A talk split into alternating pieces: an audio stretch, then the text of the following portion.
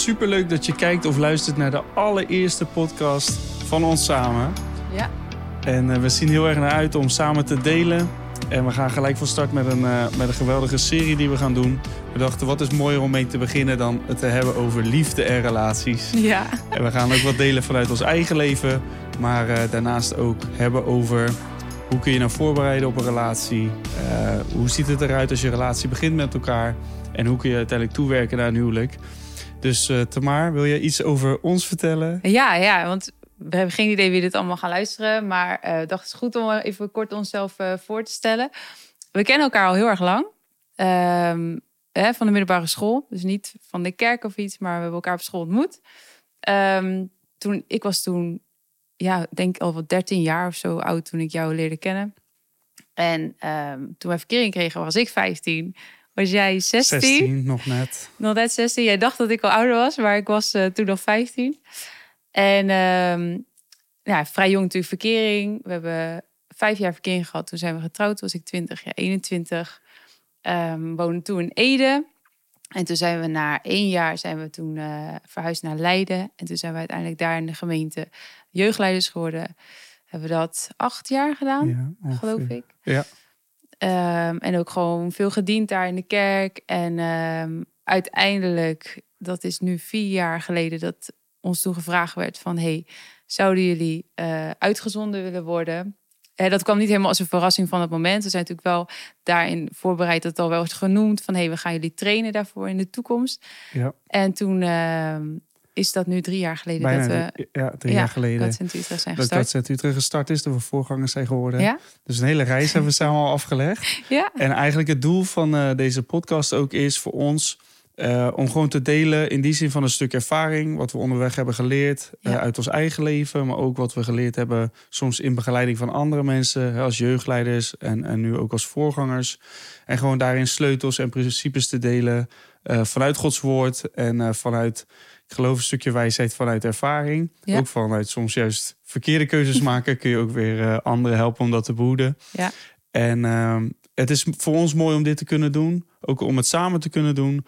Maar ook om echt te kunnen delen over zaken vanuit het leven gewoon. Waar we normaal in een preek misschien niet aan toe komen. Ja. Dus gewoon zo op deze manier in gesprek te zijn met elkaar. En ehm, we willen nog heel wat mooie onderwerpen langs laten komen. Maar Ja. eh, nu dus starten we met een serie over liefde en relaties. En nu gaan we de eerste eh, onderwerp gaan we met elkaar bespreken. Ja. En dat is eigenlijk het thema... hoe kan je jezelf voorbereiden op een relatie? Ja, dus ik denk dat het ook voor allerlei soorten mensen leuk is om te luisteren. Dus hè, het kan zijn dat je al in een relatie zit, of misschien zoals ons getrouwd. Maar ik denk dat het wel interessant is, gewoon voor verschillende leeftijden ook. Dus inderdaad, we gaan nu beginnen met die eerste. Yes. En de mensen die mij kennen, die weten dat ik hou van, eh, van altijd een bepaalde structuur te hebben. Ook in Ja. mijn preken. In onze kerk hebben we de drie T's, we hebben de drie E's. Maar nu gaan we het over de drie V's hebben. Ja. Ja, dus de allereerste V, hè, als het gaat over voorbereiden. Hoe kun je jezelf voorbereiden op een relatie? De allereerste is, begint met verlangen. Ja. Ja, dus dat is de eerste. Eigenlijk alles begint met verlangen. En het is een goed verlangen om te verlangen naar een relatie. Ja. Eh, De Bijbel laat zien, eh, als je kijkt naar Adam en Eva, de eerste man en vrouw, dan zie je dat God zegt: Het is niet goed dat de mens alleen is. Dus daarin zie je al dat principe terugkomen dat het gewoon een God gegeven verlangen is. Dat je eigenlijk verlangt naar een partner. Ja, En we geloven ook daarin dat God je de verlangens van je hart wil geven. zeker. En dat vind ik mooi aan het verhaal van eh, als je kijkt naar Adam en Eva.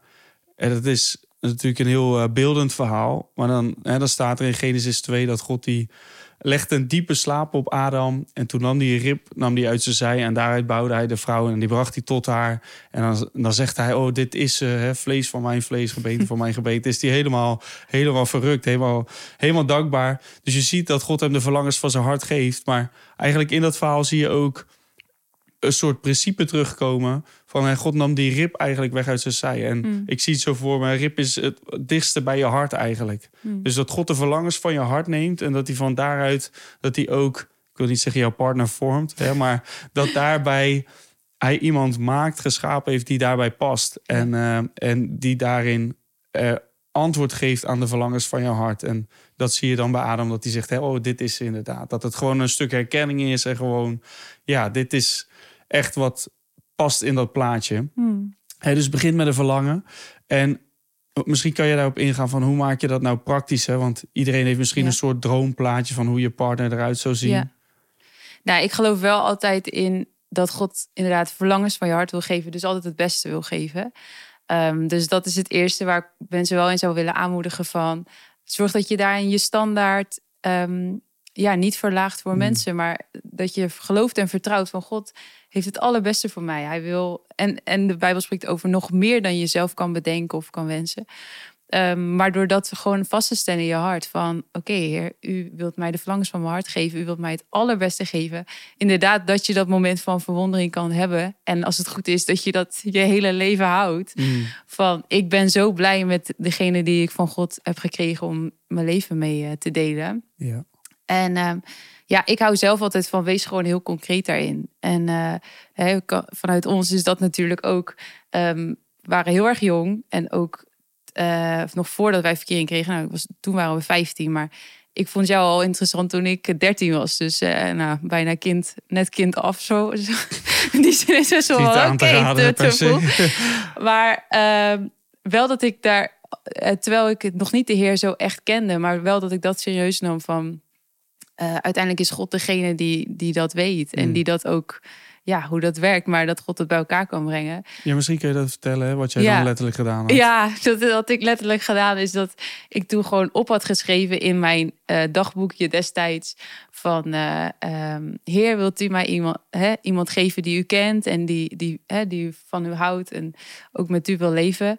Ehm, en ik had daarbij geschreven het liefst Jonathan. En toen was ik denk ik ja 13 of 14 Ze of zo. geclaimd. Dat, was, ja, dat, dat briefje hebben we nog steeds. Dat hebben we in een of ander album van ons eh, geplakt. Ehm, maar dat heeft me wel altijd bijgebleven van... God neemt dat wel serieus. Ik wil niet zeggen Mm. dat je de naam die je nu gaat opschrijven... dat dat jouw partner voor het leven wordt.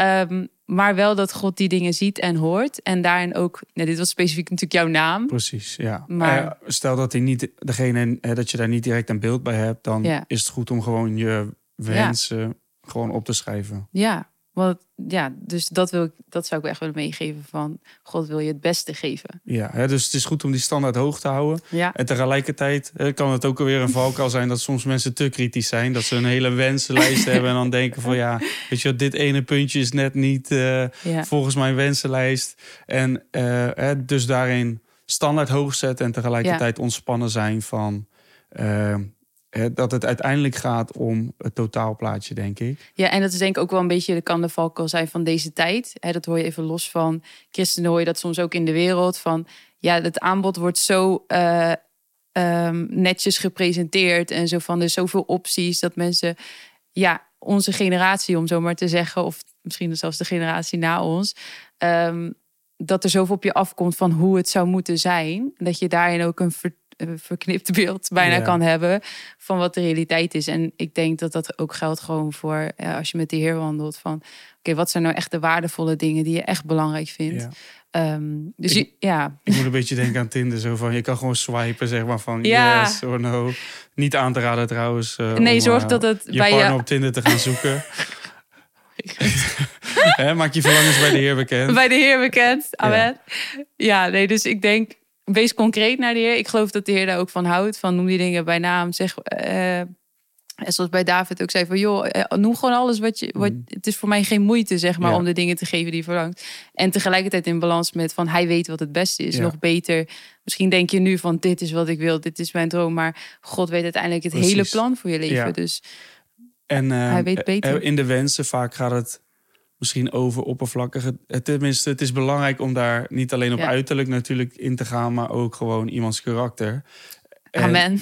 hè, daarin eh, kun je natuurlijk ook niet een compleet plaatje misschien voor jezelf schetsen van hè, hoe zou die persoon, mijn droompartner eruit zien. Misschien bepaalde kenmerken die je belangrijk vindt, Ja. wat je kan benoemen.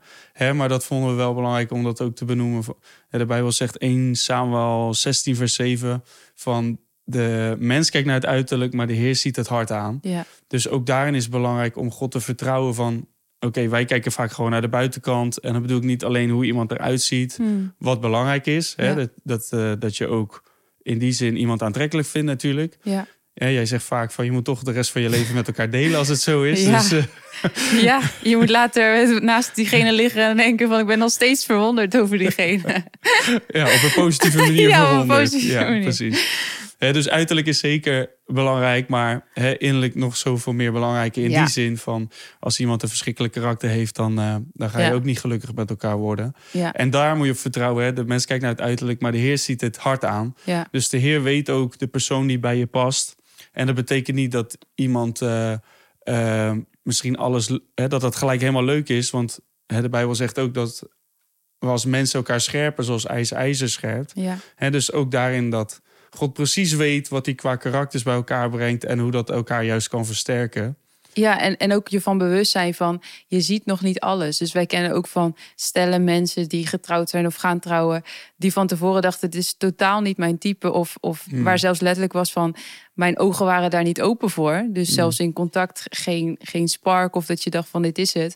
Ehm, maar wel eh, de Heer in alles betrekken. En van oké, Heer, ik sta open voor hoe we dingen wil leiden. En die gewoon letterlijk een moment hadden dat de Heer dat kwartje liet vallen. Mm. Eh, en dat ze verliefd werden. Dus het is ook niet, het gaat niet om het verliefde gevoel. Uiteindelijk moet je dat sowieso, geloof ik, hebben voordat je gaat naar verloven, trouwen. Dat je weet van oké, ik word echt blij van. Maar in de ontdekkende fase van wat wil ik, Ja, eh, moet je niet zeggen van nou, ik voel nu geen aantrekkingskracht, dus dit is het sowieso niet. ja, Eh, maar ontspanning is denk ik belangrijk. ja. Want sommige precies. mensen lopen heel krampachtig door het leven van is dit het, zou dit kunnen zijn. Ja, Eh, maar heb, heb die dingen in je hart, deel ze met de Heer.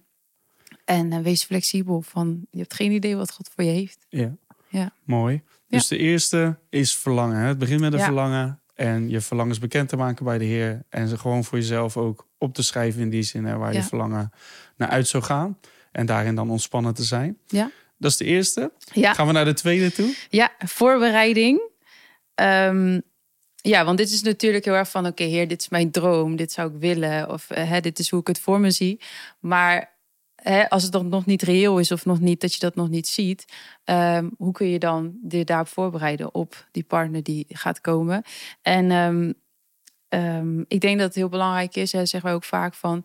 om dat heel erg bij jezelf ook te Mm. leggen. Van wat kan ik doen om straks de beste partner te zijn voor die ander? Ehm, en ook het principe van zaaien en oogsten. Daar geloven wij ook heel erg in. Van, of tenminste, daar geloven we in. Zoals de Bijbel erover spreekt. Ja. Genoemd staat in Galaten vers, ehm, hè, vers 7 van... En wat je zaait, zul je ook oogsten. Maar ook van als je heel erg zaait in het natuurlijke... van oké, dit zie ik of dit wil ik... ehm, dan kun je wat oogsten. Maar als je zaait op de akker van de geest, zeg maar... dan ga je ook die, die dingen oogsten. Dus ehm, zorg dat je je eigen karakter vormt. Dat, dat als je straks eh, die partner hebt ontmoet... dat die echt zich kan verwonderen van... wow, je Mm. ziet er niet alleen geweldig uit... maar je hebt, je hebt ook je zo laten vormen door de Heer... Mm. en je bent al... ehm, ja, we zijn allemaal continu, als het goed is, bezig dat we gevormd worden.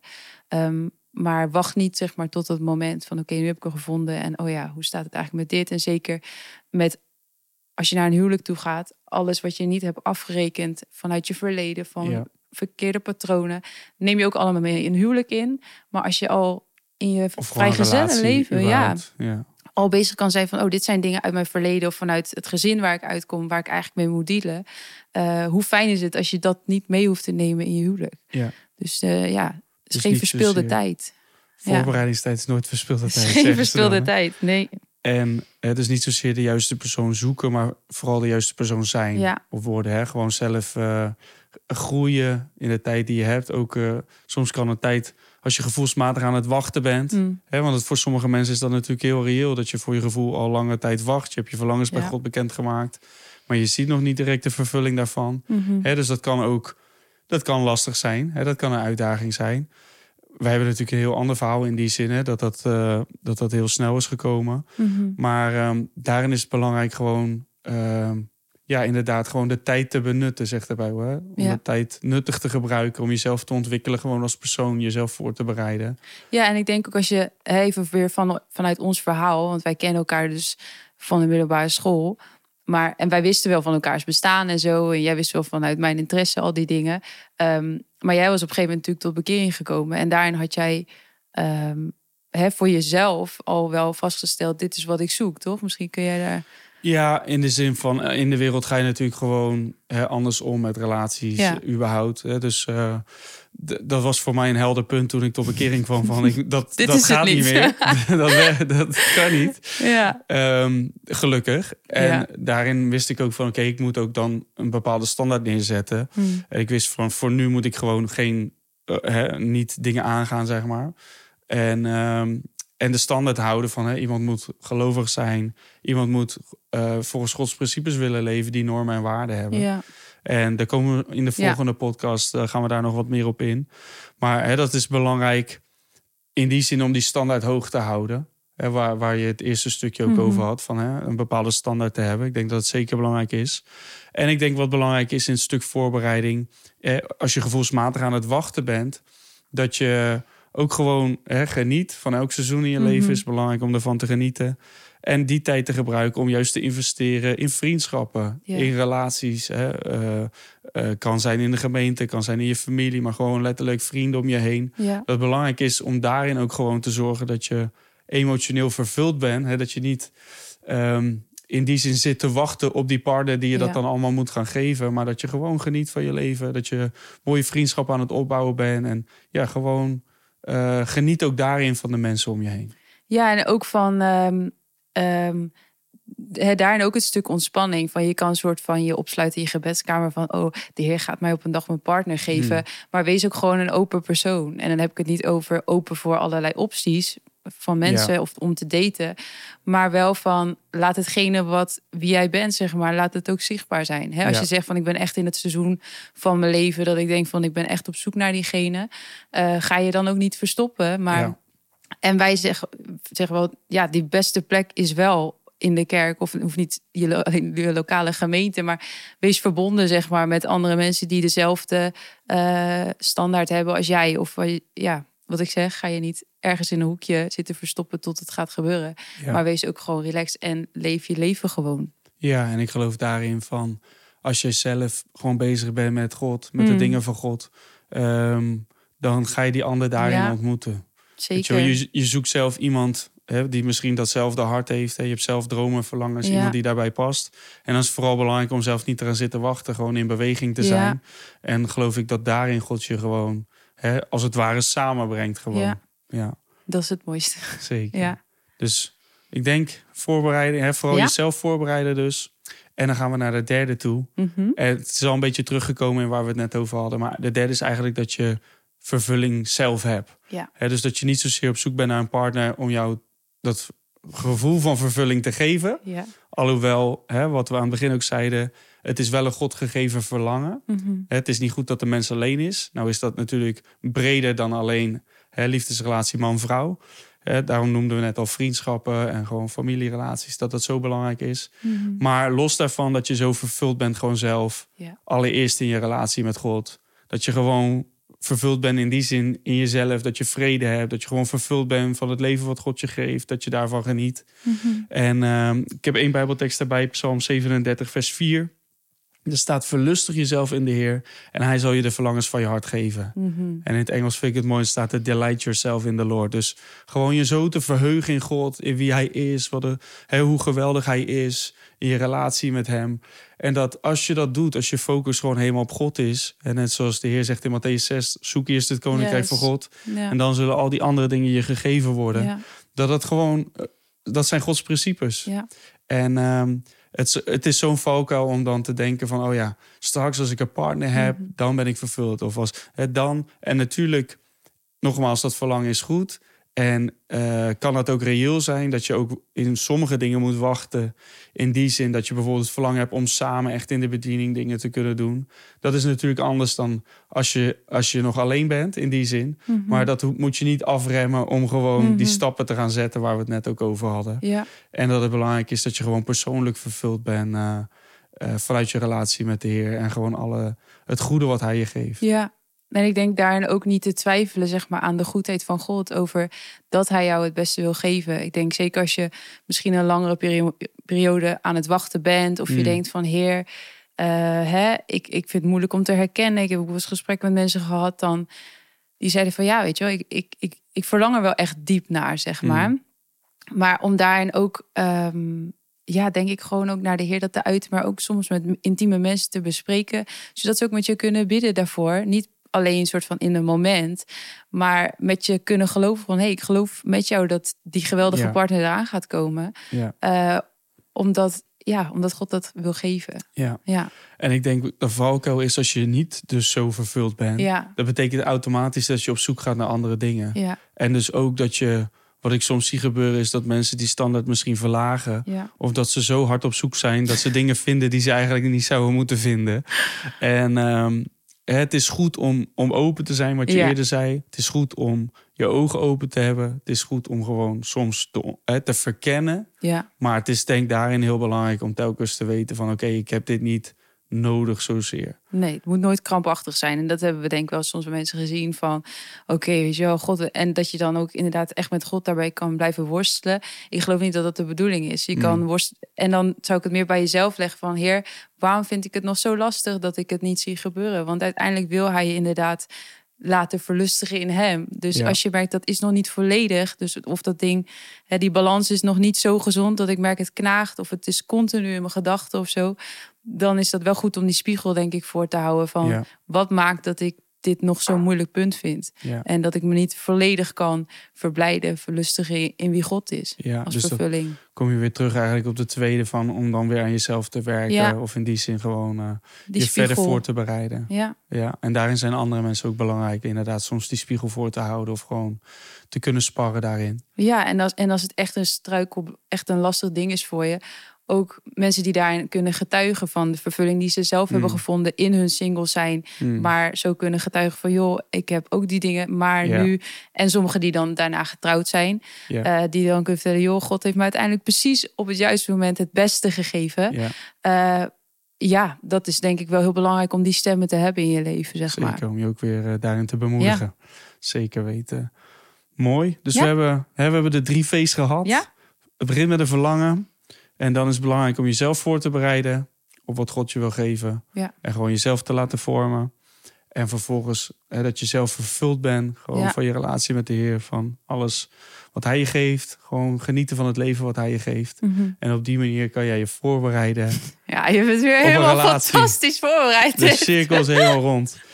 Ik denk, eh hè, mooie start zo. Ja. Eerste keer om zo eh, hierop in te gaan. Ja. Hè, wat we zeiden aan het begin, we hè, willen echt een serie doen over liefde en relaties. Dus dit was het begin daarvan. En een goede kick-off. En in de volgende aflevering willen we dieper op ingaan van hoe, hoe begint het nou, hè, een relatie? Stel je Ja. ont- ontmoet iemand, oké, hoe gaat het dan vervolgens verder? Waar moet je op letten? Precies, dus er zitten ook weer eh, mooie sleutels in. Die bewaren we voor de volgende. Ja. Maar eh, was leuk zo om samen te Ja, doen. was leuk. En ik denk dat het voor ons ook... eh, ik zag volgens mij viel er net al een lamp. Maar gewoon dat we ook gewoon proberen van het onszelf te delen. Hè. We vinden het belangrijk van... ehm, om goed dingen mee te geven die we hebben geleerd. Maar ook principe vanuit zijn woord. Maar ook gewoon... ik hoop in die zin dat jullie met ons kunnen connecten. Ook Hmm. van... ehm, ja, dat God geweldige dingen voor je heeft. Ik Zeker denk dat dat de kern is van... Als het gaat over dit onderwerp. Van, Zeker joh, het is een avontuur. Mooi, absoluut. Nou, we zien jullie volgende keer. Yes. En eh, ik hoop dat jullie hebben genoten ervan. Ja. En eh, reageer even als je het leuk vindt. En dan eh, kijken wij naar de volgende aflevering. Yes.